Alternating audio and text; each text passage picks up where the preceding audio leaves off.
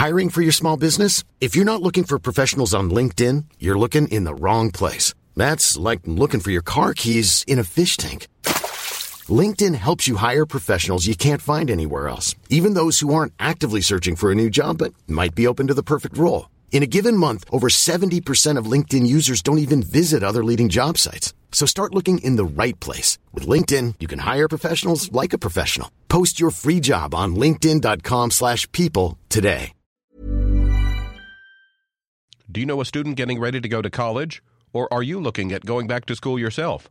The Woodward Hines Education Foundation and the Get to College program help more Mississippians get to and through college to get certificates and degrees that lead to meaningful employment. They offer free college planning advice, including hands on FAFSA completion assistance through in person or virtual appointments. Visit gettocollege.org to learn more.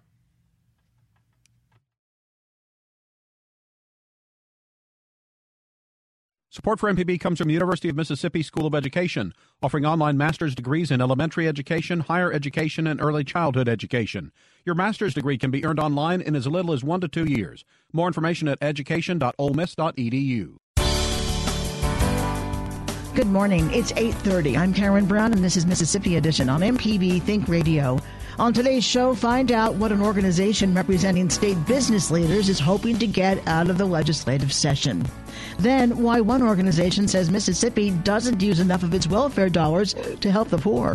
What we saw in the early 2000s is the state spent a lot more on uh, child care and it spent more on basic cash assistance. In the last decade or so, the state has spent more on work related supports and an artistic relative of a Tuskegee airman is honored at the Capitol. That's all coming up. This is Mississippi Edition on MPB Think Radio.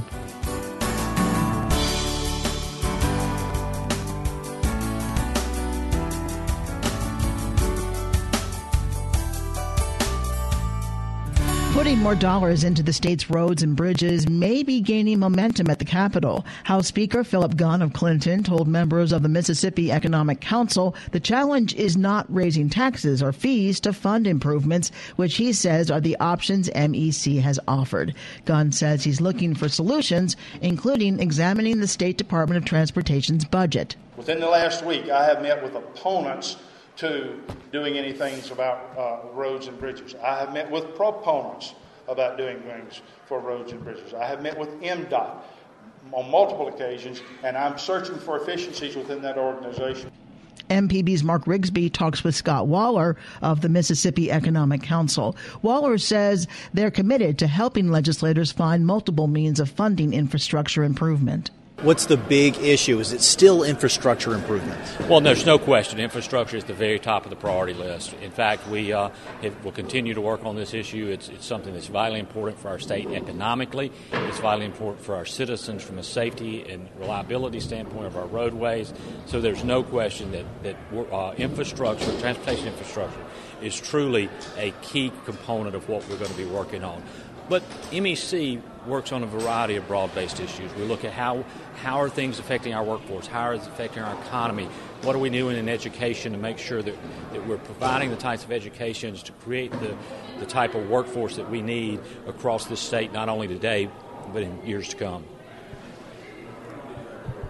State revenues uh, continue to be sluggish there are so many ideas about how to fund infrastructure improvements.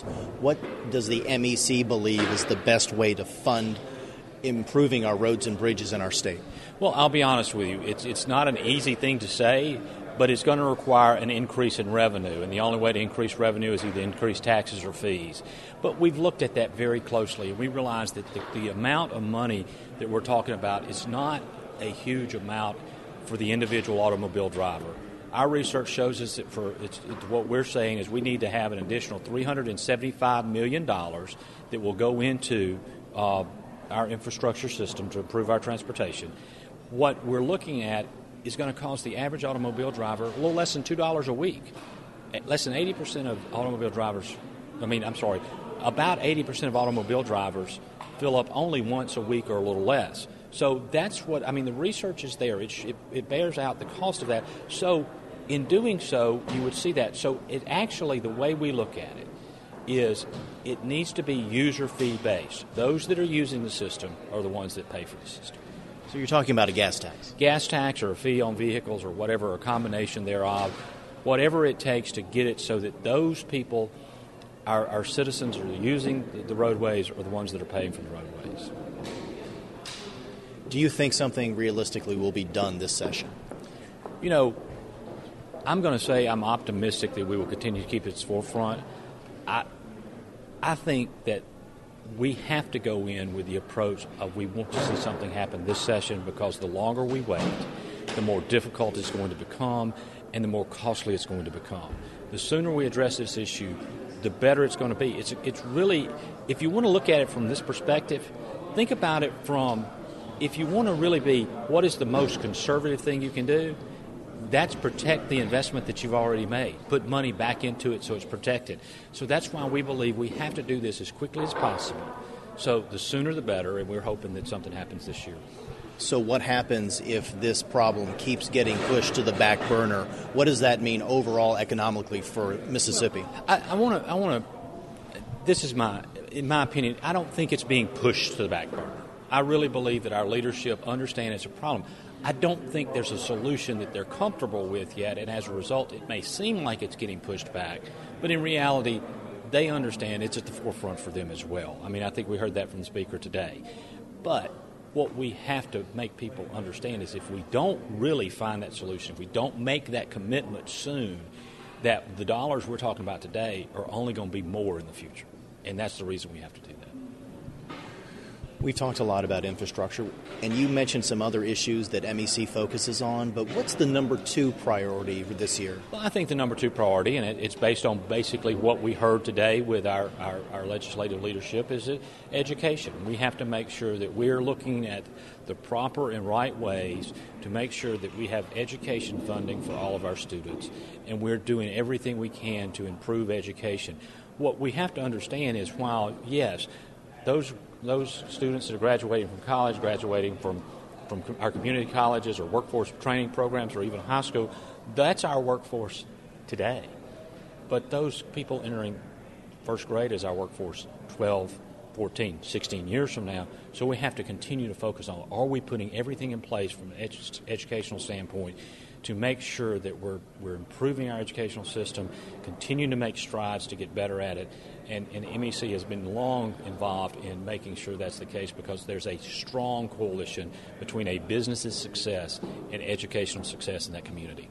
Well, would MEC then cross over into the education debate over changing the education funding formula? Oh, MEC is definitely going to be. Uh, we we we had the opportunity to meet with the consultants that are looking at this and get get some information from them. We'll continue. We hope we have extended the the uh, offer to to work with them in any way possible because what we understand is the key is we have to make sure that we're addressing those key needs that we need across the state and that we're definitely want to be part of that conversation and do what we can to find the right solution going forward. Does MEC have a position on it at this point? Well, since there's actually no actual plan or presentation that's been made, it's very hard to have a position. But MEC does have a position that we want to make sure we're funding our education system properly. And that's the reason we want to be making sure we're keeping up and involved in this process every step of the way and finding solutions as opposed to being set in one certain thing. We realize there's always different ways to do things. Let's find the right way and improve education in Mississippi. Scott, thanks for being on the program today. We do appreciate your time. Thank you so much. Scott Waller of the Mississippi Economic Council with MPB's Mark Rigsby. Learn more about week one of the 2017 legislative session on the season premiere of MPB's At Issue. It's tonight at 7.30 on MPB TV. Find out why one organization says Mississippi doesn't use enough of its welfare dollars to help the poor. That's next. This is Mississippi Edition on MPB Think Radio. Coming up this week on MPB's At Issue, lawmakers are back at work at the state capitol for the 2017 legislative session. Education, infrastructure, and the budget are expected to be at the top of the agenda. MPB's political analyst, Democrat Brandon Jones, and Republican Austin Barber provide insight on the critical issues facing the state and how legislators handle them. Join us for Mississippi's only statewide television news program, At Issue, Friday, January 6th at 7:30 p.m. on MPB TV.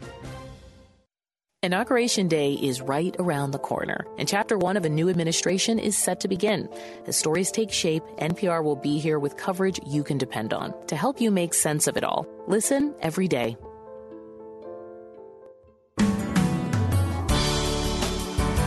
This is Mississippi Edition on MPB Think Radio. I'm Karen Brown. Clint Martin is an artist.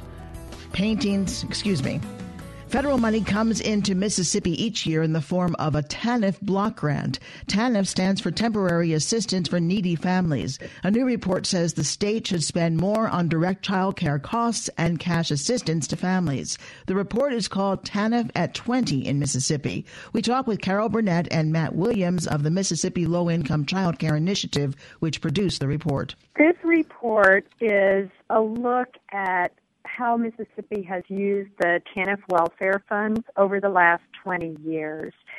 And we have looked at it from the point of view of, you know, the TANF uh, welfare reform was intended to move people out of welfare and to work.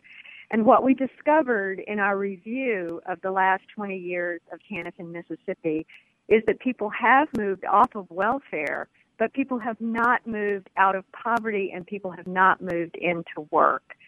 And so our hope in sharing this is that we can equip policymakers with information about what hasn't worked and what has worked, hoping that we can improve what our state does with TANF welfare money as we move forward. How does someone move out of welfare but the status of their financial situation or job situation remain unchanged? Because they were sanctioned off the welfare program and then they were no longer receiving any of the benefits.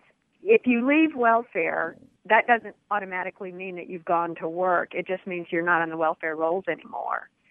Uh, so if the rules about what you have to do to comply result in a sanction for noncompliance, if you have reached your lifetime maximum of eligibility because the TANF welfare program imposed a lifetime cap on how long a person could receive benefits.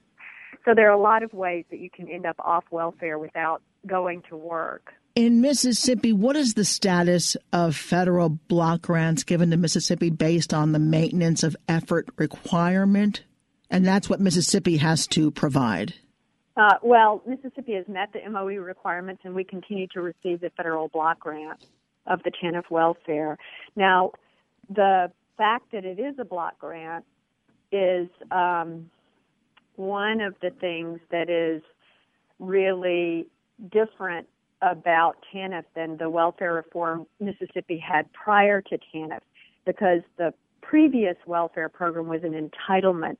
So anybody who was eligible received the benefit and the reach of the welfare program to a larger amount of Mississippi's poor population was much broader. Under TANF, we're serving many fewer people in poverty than we were under the previous welfare program. Matt, let me bring you into this conversation as the author of the report and the title being A Path Out of Poverty or a Shrinking Safety Net. What happens to those people who are no longer covered under TANF? Well, I think that recipients uh, who are no longer covered by TANF continue to work most often, uh, unfortunately, in jobs that pay wages that are too low to really uh, sustain um, a, a, quality of life. Um, so that that is really what happens to people uh, who end up losing TANF. Um, so the the state is required to engage TANF recipients in work activity, but what that means uh, really is is left up to the state, and people don't necessarily uh, have to uh, be in a uh, uh, uh, or achieve self-sufficiency to lose TANF. Uh, and so what we've seen is that TANF has really emphasized a sort of immediate interaction with the workforce for better or worse. And really, there's been less focus on increasing the employability of TANF recipients. You said that there's a decreased quality of life can it even be subsisting on basic needs? I mean, able to provide the basic necessities? What we've also seen is that uh, uh, the TANF caseload has just dramatically uh, fallen. Uh, the TANF caseload has fallen by two thirds since 2003. Uh, we've went we've gone from a, a rate of approved applications uh, from 35% uh, uh, in 2010 to only approving just over 1% of applications in 2015. But why is that case, why is that the case if the federal government is providing the block grant and Mississippi is doing what it needs to match those funds? Well, it's about how the state is prioritizing the spending of TANF. Um, what we saw in the early 2000s is the state spent a lot more on uh, child care and it spent more on basic cash assistance. And what we've seen in the last decade or so is the state has spent more on work related supports and activities and less on child care and less on basic cash assistance. Uh, and so what we've seen is that uh, while uh, uh, uh the state is spending uh, funds on activities that are defined as, as work-related activities, the state served far more families below poverty when it spent more on child care and when it spent more on basic cash assistance. Carol, let me ask you, uh, as the head of the Mississippi Low Income Child Care Initiative, what are you telling legislators? How are you lobbying on behalf of those who receive TANF? One of the things that we think is important to recognize is who the families are that are on welfare. And what we know is that they're virtually entirely single moms with young children. And because that's true, what we know that those families need is affordable full time childcare so they can go to work and education and training that takes them to jobs that are going to provide for economic security. And those are the two proposals that were taken to the legislature. We want the legislature to weigh in on the need to use more TANF funds to provide more child care for this population of families so that their transition from welfare into work is supported there have been studies that have shown that a mom who leaves welfare to work is 82% more likely to still be working two years later if she's gotten child care assistance. And so it's been proven to be an investment that makes that transition from welfare to work most successful. And that is a proposal that we're taking to the legislature in 2017. Thank you so much. We've been speaking with Carol Burnett. She's the executive director of the Mississippi Low Income Child Care Initiative, and Matt Williams, who is the author of this report, TANF at 20, A Path Out of Poverty or a Shrinking Safety Net. Thank you both. Thank you very much. Hear from an artistic relative of a Tuskegee Airman being honored at the Capitol. That's coming up. This is Mississippi Edition on MPB Think Radio. I'm Kara Miller. Every week on Innovation Hub, I talk with the thinkers, researchers, and visionaries who are crafting our future. Tune in to hear conversations about how tribalism shapes us, what new research on obesity reveals, how chicken changed America, and why math class should be reinvented. Coming Sunday, January 8th at noon. Hear Innovation Hub on MPB Think Radio.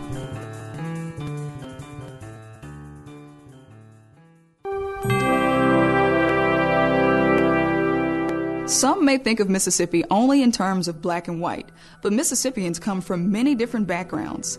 First were the Native Americans from the Choctaw, Chickasaw, and other tribes.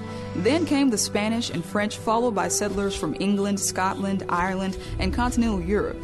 Africans first came to Mississippi as slaves, living lives of toil and suffering. Chinese and Italians later came to the Delta in large numbers. The Gulf Coast welcomed Eastern Europeans, Lebanese, and later Vietnamese and Cambodians. In central Mississippi, you'll find many from Latin America, India, and the Middle East. Every group brought with them their traditions, music, food, religion, and art, and each has helped create the diverse state we live in today. Each week during this bicentennial year, we'll bring you another thread in this rich tapestry. We call it Mississippi, a thread through time.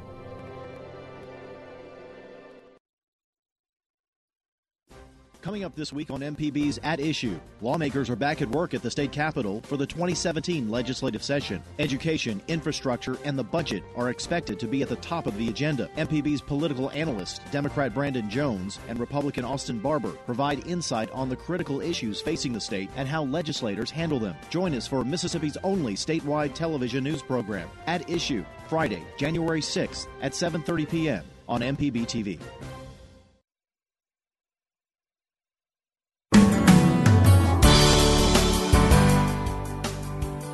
This is Mississippi Edition on MPB Think Radio. I'm Karen Brown. Clint Martin is an artist. Paintings depicting art, uh, airfields, planes, and runways are especially meaningful to him. After all, his uncle was a Tuskegee airman. Martin was at the state capitol yesterday, where one of his paintings was being unveiled. He spoke with our Mark Rigsby about how it all came about. Well, I had made a proposal to some of the friends that I know in Hattiesburg about possibly donating a piece of art to come into the state capital to, capital to honor a group of guys that I thought was great people, which was called the Tuskegee Airmen. All of the pilots that came out of World War II trained at Tuskegee, Alabama. Of course, they were not all from Tuskegee, they were from all parts of the country. Tell us about the painting. The painting itself depicts an actual mission that was flown by the 15th Air Force. Uh, it was one of those missions whereby they escorted the bombers to their targets and back, and on their way back home to their home base, if they saw any war materials out there that could have been used against them in their quest to uh, end the war, they were to destroy the equipment. So that's what they did. They encountered about 150 aircraft parked on the ramp and to make sure they didn't fly anymore, they destroyed them. It was an actual mission that was flown by the 15th Air Force. And it was a successful mission? Absolutely, without a doubt. What is your personal connection to the Tuskegee Airmen?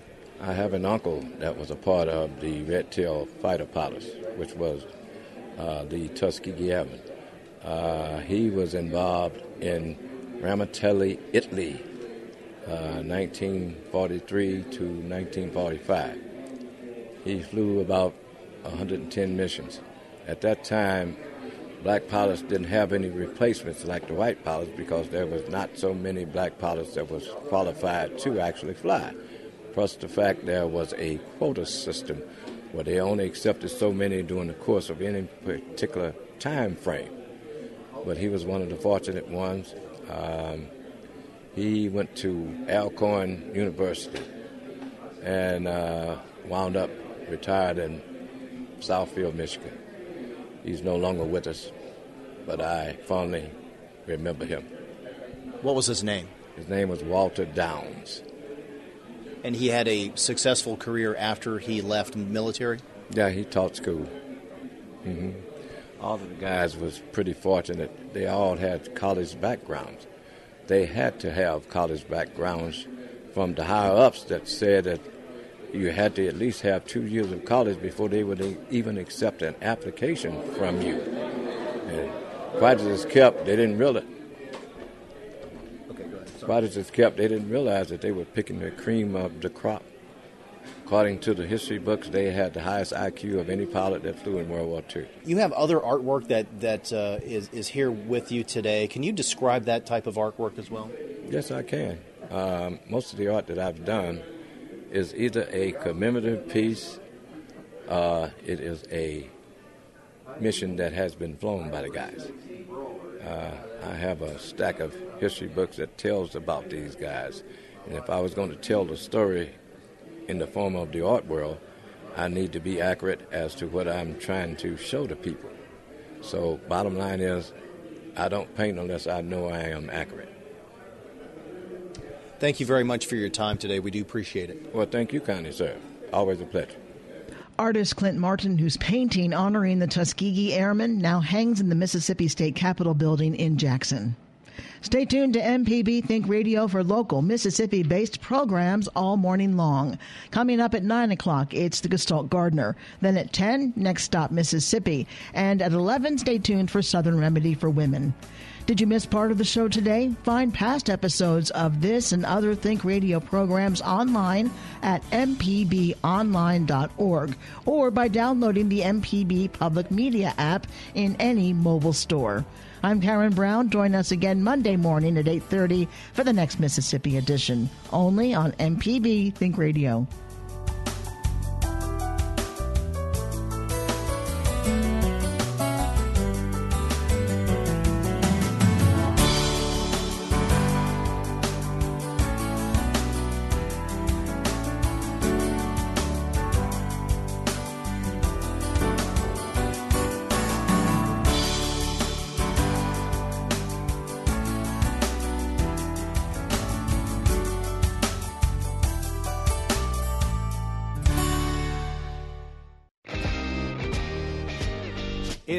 Marketplace Tech for January 6th. I'm Ben Johnson in New York.